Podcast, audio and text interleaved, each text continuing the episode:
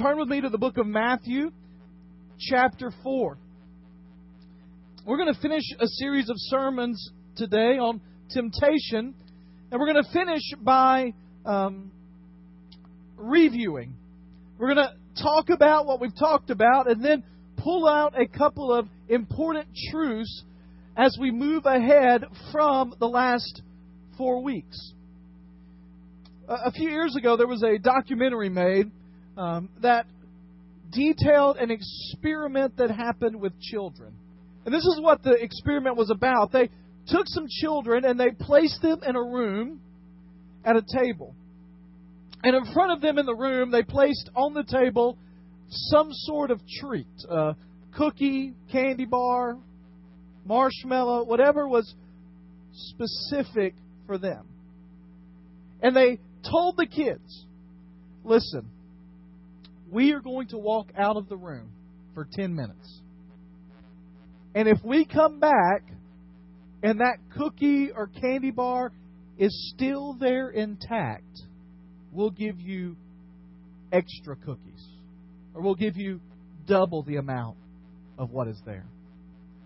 And so the experiment then was they walked out, and as they walked out, what the kids didn't know is that they were on camera the whole time. And what was interesting was to see some of the kids' reactions. Uh, um, some kids just they didn't even care. They just ate the ate the cookie or the treat right away. Just like I'm not ten minutes. I'm not waiting ten minutes. They just you know as soon as the door shut, the cookie went in the mouth. Others tried to get as close as they could to the cookie without touching it. You could see them smelling it, and one kid even laid his head on the table right beside it.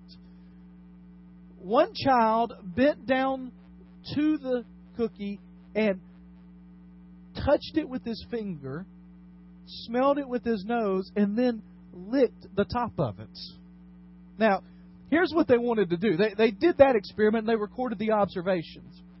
Then they followed the kids into their lives. And their question they wanted answered was Does a child's ability to delay gratification or resist immediate temptation have anything to do with whether or not they can do that later in life? And here's what they found it did. The kids that were able to not partake were generally the more well adjusted, good decision makers in life. The kids that scarfed down the cookie immediately often led themselves into places that they shouldn't be by making poor choices. For us, temptation in our lives is often like being in a room by ourselves with something we greatly desire in front of us and we've got to make the choice whether to partake or not. Now, I don't mean to say that temptation is childish. In fact, temptation is much more than, than kind of intellectual stuff. It, it's much more than um, than just kind of some feelings we've got to get over. It, it, it's not a calm thing at all. In fact, I, I was listening to a, a sermon this week by a guy that I respected, uh, uh, occasionally I'll listen to something and just think, I just don't know that I agree with that. And he was he was saying that temptation is something you can learn how to deal with. And once you learn all the tricks that Satan uses, and once you learn how to deal with them, it's kind of like the Wizard of Oz when they pull the curtain back. You remember the end of the Wizard of Oz? If you haven't seen it, I'm sorry I'm ruining it, but it's been out for a few decades, all right? You know, they pull the curtain back, and there's the little man there. And remember what he says? Don't pay attention to the man behind the curtain, right? And this, this pastor said, once you understand all about that, temptation is like having the curtain pulled back. I don't agree with that. Because I think that makes temptation way too clinical. And temptation is something that comes from the wildness of our heart part of what I've done is I've studied and read is read an excellent book that I, I would recommend if you are interested in this kind of topic or struggling with some things. It's uh, a book that has kind of been the backdrop for a lot of the things that that the Lord has taught me in the midst of this study. It's a book called Tempted and Tried by uh, a guy named Russell Moore, who's a vice president at Southern Seminary. Russell Moore tells the story of a guy, and he changes the name of it, but tells the story of a guy named Felix who came to him one day, and he and Felix are good friends. And he said, I could tell from the moment he walked in there was something different about Felix this morning. He wouldn't look me in the eye. He wouldn't. Uh, he wouldn't uh, uh, talk straight to me. He, he stared at his hands and flexed them open and shut, and he kept saying, "I think I'm going to hell." And I said, "Well, why?" And his friend said, I feel like I'm on the edge of denying Christ at all times. And Russell Moore said, Well, what do you mean by that? He said, It's really, really bad. And so he, he began to tell him all these stuff. And he began to say that, Well, it's just that I struggle with stuff, awful stuff. I, I just struggle. And he said, when I pressed Felix about the gospel, he seemed evidence of credible faith and repentance, but he wanted to know hey, listen, these demons that are inside of me are dark. He said, in fact, if you could prove to me that there were Jesus' bones were in the desert somewhere in the Middle East, I'd go out tonight and get drunk and do every drug imaginable. And Russell Moore said, I probably shocked him completely when I said, Well, I probably would too. He said, Because Scripture says that if Jesus is not alive, then what we're doing here is nothing. He said, But the point is, I believe he is. I told Felix, that it seems to me that his response is exactly what we would do. He said, Let us eat, drink, and be merry. And the question, rather than this, is Do you in fact believe the bones of Jesus are in the ground? And Felix said, Absolutely not. I believe he's alive. And that's why I fight it all the time. Russell Moore said, I can give you a theological term for what he just explained. It's called the normal Christian life. Whatever we accept the Lord Jesus Christ, we immediately become enemies of his enemy. And there is a primal, wild warfare that has happened from the beginning of time that we have now changed allegiances in the midst of. So, temptation, I don't want to give any kind of impression and I can give you a formulaic response that you can say, well, if I do this, this, and this, temptation won't be there, because that's just not true. But what we've done over the last few weeks is we've tried to come up with some some thoughts, some challenges, some things to think about. It's almost as if we we uh, you know one of my favorite inventions of the last few years is is the DVR, the TiVo. How many of you have a DVR or TiVo? All right, a few of us. All right. Here's why I love it is because you can pause live TV. That's important when you're a sports fan and you have three kids running around the house. Right?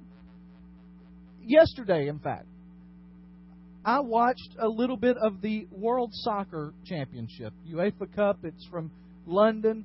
I'm not, I don't watch soccer all the time, but being in Brazil as much as I have, I've grown to appreciate the game. And when it's a huge game like that, I'll watch it. Well, I probably paused that thing I don't know, 412 times in the midst of watching it. And, and I love that when something happens in my life, I, if I need to get away, I can pause it, go do what I need to do, and come back. The, the, the statements that we've used over the last three weeks have, have been kind of what I would suggest to you are statements that ought to make you push pause in life that when you find yourself in a situation where temptation is real or those primal uh, fights are going on, that you can push pause for a minute and think about some things before you move forward. So let's review the three things. These come from the three temptations of Christ, and I'm going to give you two big things to take away. The first thing that we learned, the first, this actually three weeks ago, is we are not to sacrifice tomorrow to be satisfied today. In the first temptation of Jesus, Satan says, just take the stones, turn it into bread. Once you do that, everything will be okay. And Jesus would have sacrificed the future to be satisfied with an immediate need today. We're not to do that. The second temptation was about the ability or the attempt to get God to do for you what you want Him to do. It's an attempt to manipulate God. They remember Satan asked Jesus to jump off of the tower, and in doing that, he would have given up a lot of stuff that he would have to go through, but he would have been trying to manipulate God instead of cooperating with the plan of God. So the second temptation is about that. The third one is that we aren't to do the right thing in the wrong way. Satan says, I'll give you everything, every kingdom. And, and Jesus was going to have that anyways, but Satan says, all you got to do to get it now is to bow down to me. So those are the three big truths we kind of learned. I, I want today to read through again this whole temptation account because we've kind of taken it piece by piece. And then I want to think of two important statements that we need to remember. So join me in chapter 4, verse 1 then. Now, remember, this is right after the baptism of Jesus. This is right after he was um, confirmed to be the Son of God by the voice of God, by the dissension of the Holy Spirit. The Trinity had gathered there together. It says, Then Jesus was led by the Spirit into the desert to be tempted by the devil. After fasting 40 days and 40 nights, he was hungry. Somebody I read this week said that's one of those statements that I don't really think Matthew had to put. I mean, after fasting 40 days and 40 nights, you're going to be hungry. Now, why would Matthew put that in there? Here's why I think Matthew would put it in there is to remind us that he was 100% human. He was weak at this point. Verse 3. The tempter. I think that's interesting because it's not a temptation or a tempter or one of the demons. This is the tempter. Came to him and said, if you are the Son of God, tell these stones to become bread. Jesus answered from Deuteronomy, It is written, Man does not live on bread alone, but on every word that comes from the mouth of God. Then the devil took him to the holy city and had him stand on the highest point of the temple. And again, he says, If you are the Son of God, he said, throw yourself down. For it is written, He will command His angels concerning you. They will lift you up in their hands so that you will not strike your foot against a stone. Jesus answered him, It is also written, again from Deuteronomy, do not put the Lord your God to the test. Verse 8. Again, the devil took him to a very high mountain and showed him all the kingdoms of the world and their splendor, and all this I will give to you, he said, if you will bow down and worship me. Jesus said to him, Away from me, Satan, for it is written, Worship the Lord your God and serve him only. Again, from Deuteronomy. Then the devil left him and the angels came and attended to him. So we have this temptation account of Jesus. And there are two big lessons that I want us to take away from the whole series. And the first lesson I want us to see in this passage and in life in general is this that when temptation comes, there is always more at stake than what you think. There is always more at stake than what you think. Jesus, it seems, I mean, these seems like kind of trivial things in some ways. Now, the last one doesn't seem trivial, bowing down to Satan, but the other two, just just get some bread. Just turn the stones into bread. It's kind of a trivial thing. And just do a magic trick. Jump from the, the pinnacle and the angels will catch you. It doesn't seem like a big deal. But what is at stake here is much more than Jesus simply eating some bread or taking a jump. What is at stake here is the very essence of who he is. If Jesus had eaten the bread, if Jesus had taken the jump, if Jesus had bowed down to Satan, then what you have is he would no longer be sinless. And if he is no longer sinless, then he is no longer a sinless Savior. And if he's no longer a sinless Savior, then there is no Savior. There is always more at stake than what you think. Satan knew that. His whole attempts here were to get Jesus to forfeit the right to be the salvation for you and me. His whole attempt here is to get Jesus to forfeit the right for you and me to sing about the blood that'll never lose its power, about being washed in the blood. His whole attempt is to get Jesus to give up his future, his place in God's kingdom, and our right to be with Him. The same is true whenever you face temptation of any kind. Whenever it's just a misrepresented number or a not quite true word about someone. Whenever it's just one night or one phone call or one decision, it is never just one thing. The consequences that lie behind it are greater. I mean, what's at stake? You said there's always more at stake. Well, well, Lyle, what's at stake? Well, here's what's at stake. First of all, your future's at stake. I mean, decisions we make today will greatly affect the future that we have. Now, we see this in other people so well. As a parent, don't you see sometimes decisions your kids are making and you think, oh, I know where that is going? You see that? You agree with me there? I mean, you see something they're happening, you know, like, oh my goodness, you're gonna, no, you can't do that. Uh, because then you then you won't get a good grade, and then your grades will be bad, and then you won't be able to get into the college you want, or you won't get the scholarships that you need, and then you won't get the job that you want. You won't marry the person that you need to marry, and before long you're out there on the street somewhere. No, you can't do. Mom, I just want to go to my friend's house this afternoon. You, you know what I mean? You see this in movies. You ever watched a movie and get mad at somebody? Like, don't go in there. Don't you know what's in there? Don't you know? Sometimes movies will get you kind of the whole picture, and you'll see individuals making bad choices based on part of the information. Like he he really does like you. Just tell him. Don't go back in the car. There's somebody with a machete in the back seat.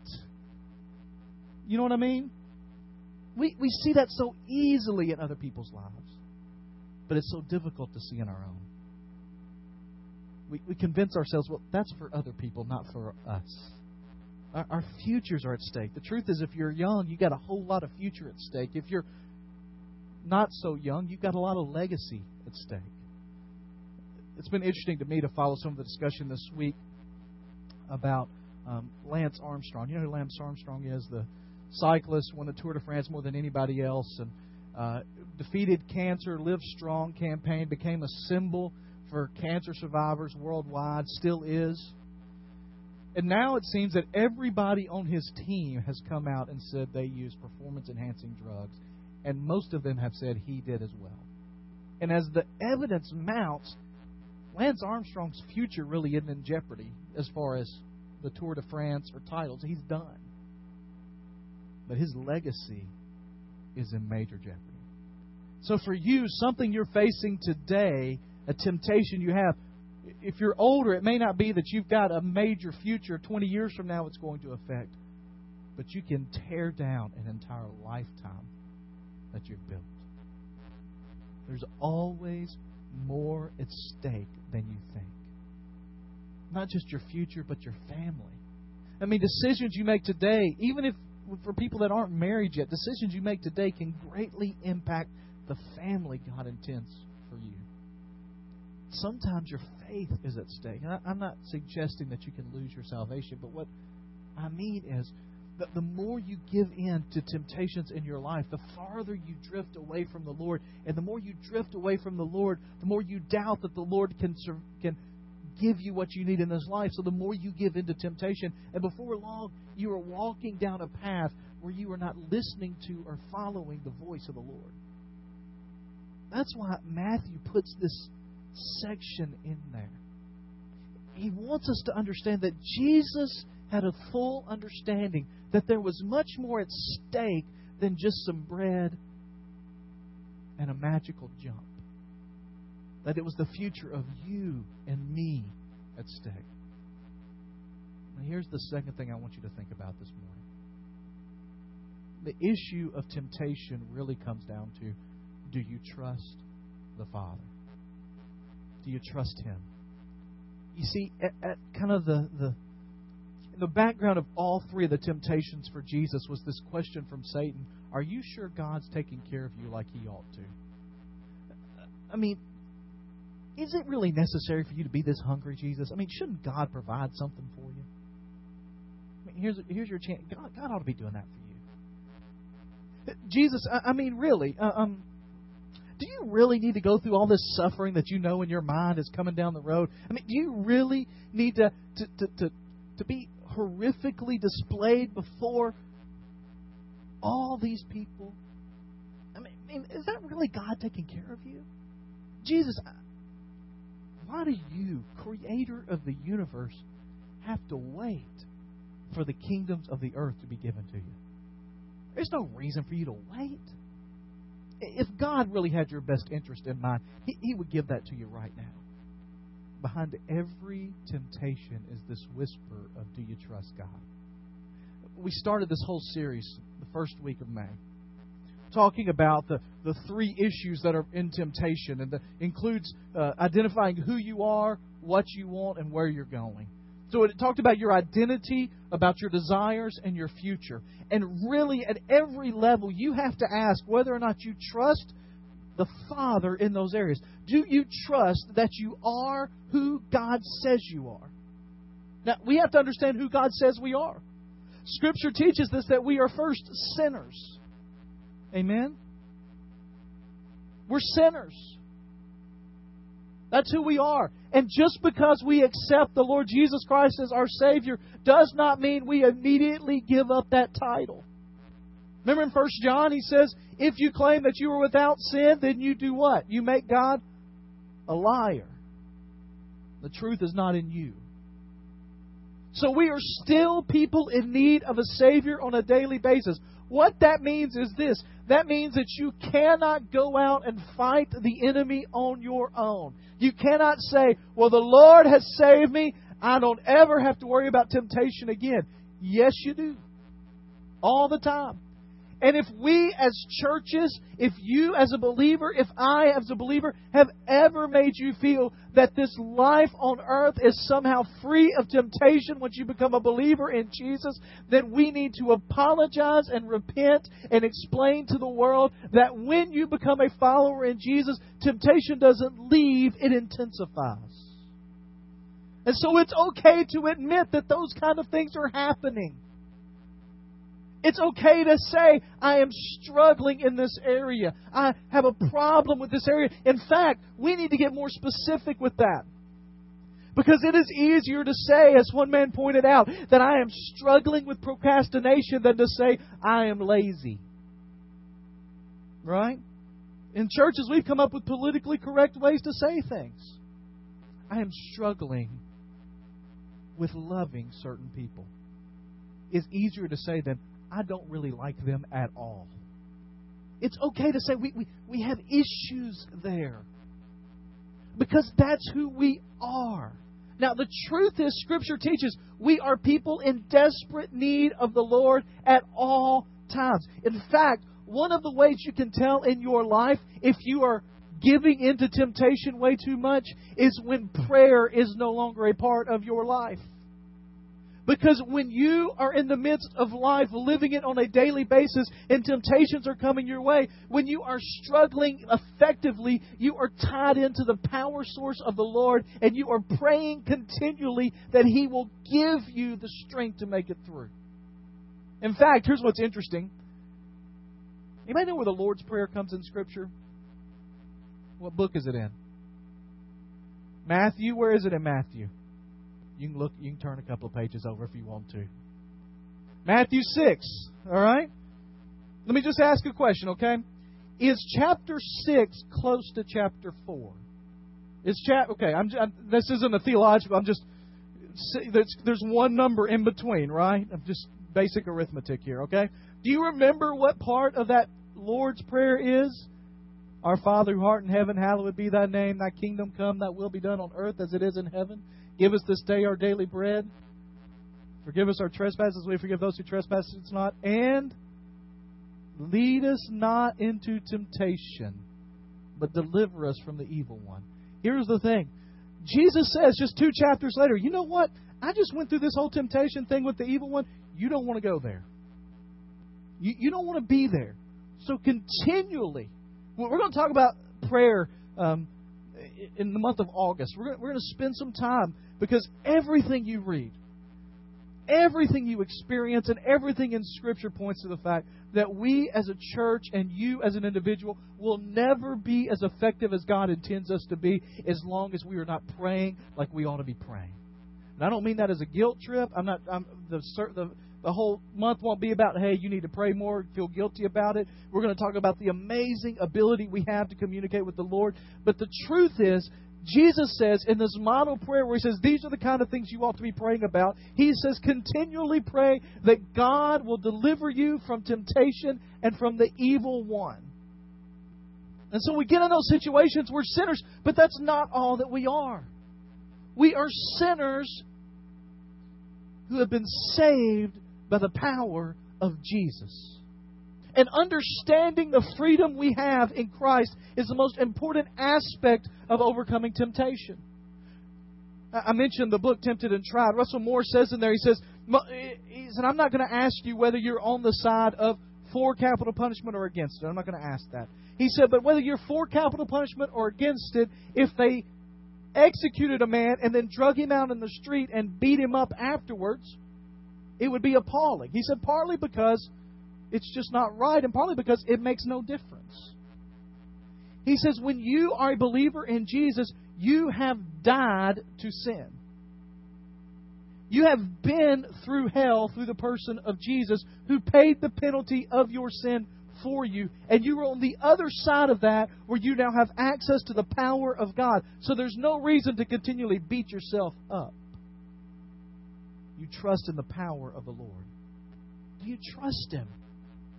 And saying who you are? Do you trust Him to redirect your desires? And do you trust Him with your future? The issue often when we look at something is it may not be a bad thing that the temptation is about. It may just be that we're being offered gratification instantly instead of awaiting the reward of our Heavenly Father. You know, that, that test I mentioned at the beginning with the kids, it really came down, and sometimes, in some ways, to whether or not they trusted what the person said about a future reward. The waiting 10 minutes really came down to whether or not they trusted that if they did, they would get a reward. And oftentimes in your temptation, it comes down to whether or not you trust what the Father's going to do for you in your future reward. Over the last month, we've talked about a, a subject that could be difficult. In fact, um, my guess is that for most people that have been here for three, four, or five weeks of it, have had some moments in the midst of it when you may have tried to push it down, but, but a common temptation or a common place you've given in has kind of risen to the surface. And over these weeks, I haven't attempted to give you the the process to step by step go through. What I hoping that you see is that each temptation is tailor made for you. Somebody asked me in, uh, through our um, our YouVersion app on the smartphones. One week, somebody sent a question in anonymously and just asked, "Well, what's the difference in temptation and trials? Does God allow it, use it? What, what's the difference? The difference is really the aim or the goal in mind. Satan tempts with the goal to turn us away from him. God tries us to get us to draw closer to him. And the truth is, sometimes God will allow major temptation in our lives in order for us to grow closer to Him. I saw an interview this week between two pastors that are on really opposite ends of the spectrum uh, John Piper and Rick Warren. And Rick Warren, in the midst of that, was talking about some things and talking about what God allows in our lives. And he said, Here's the thing that I've realized in my life. He said, You've got those fruits of the Spirit love, joy, peace, patience, kindness, goodness, faithfulness, gentleness, and self control. He said, What I've discovered in my life is I don't ever learn peace in the good times. I learn it when I'm going through difficulty. I don't ever learn to really love when I'm around people that like me. I learn to love in difficult situations. He said, What I've determined is God often uses the things that Satan intended for evil to turn me in direction where I depend on him more, and it turns out for good. So the question is why are you trying to hide what you're struggling with from the Lord? It's not any good. He knows, anyways. Why don't you ask him to help move you in a direction that brings you closer to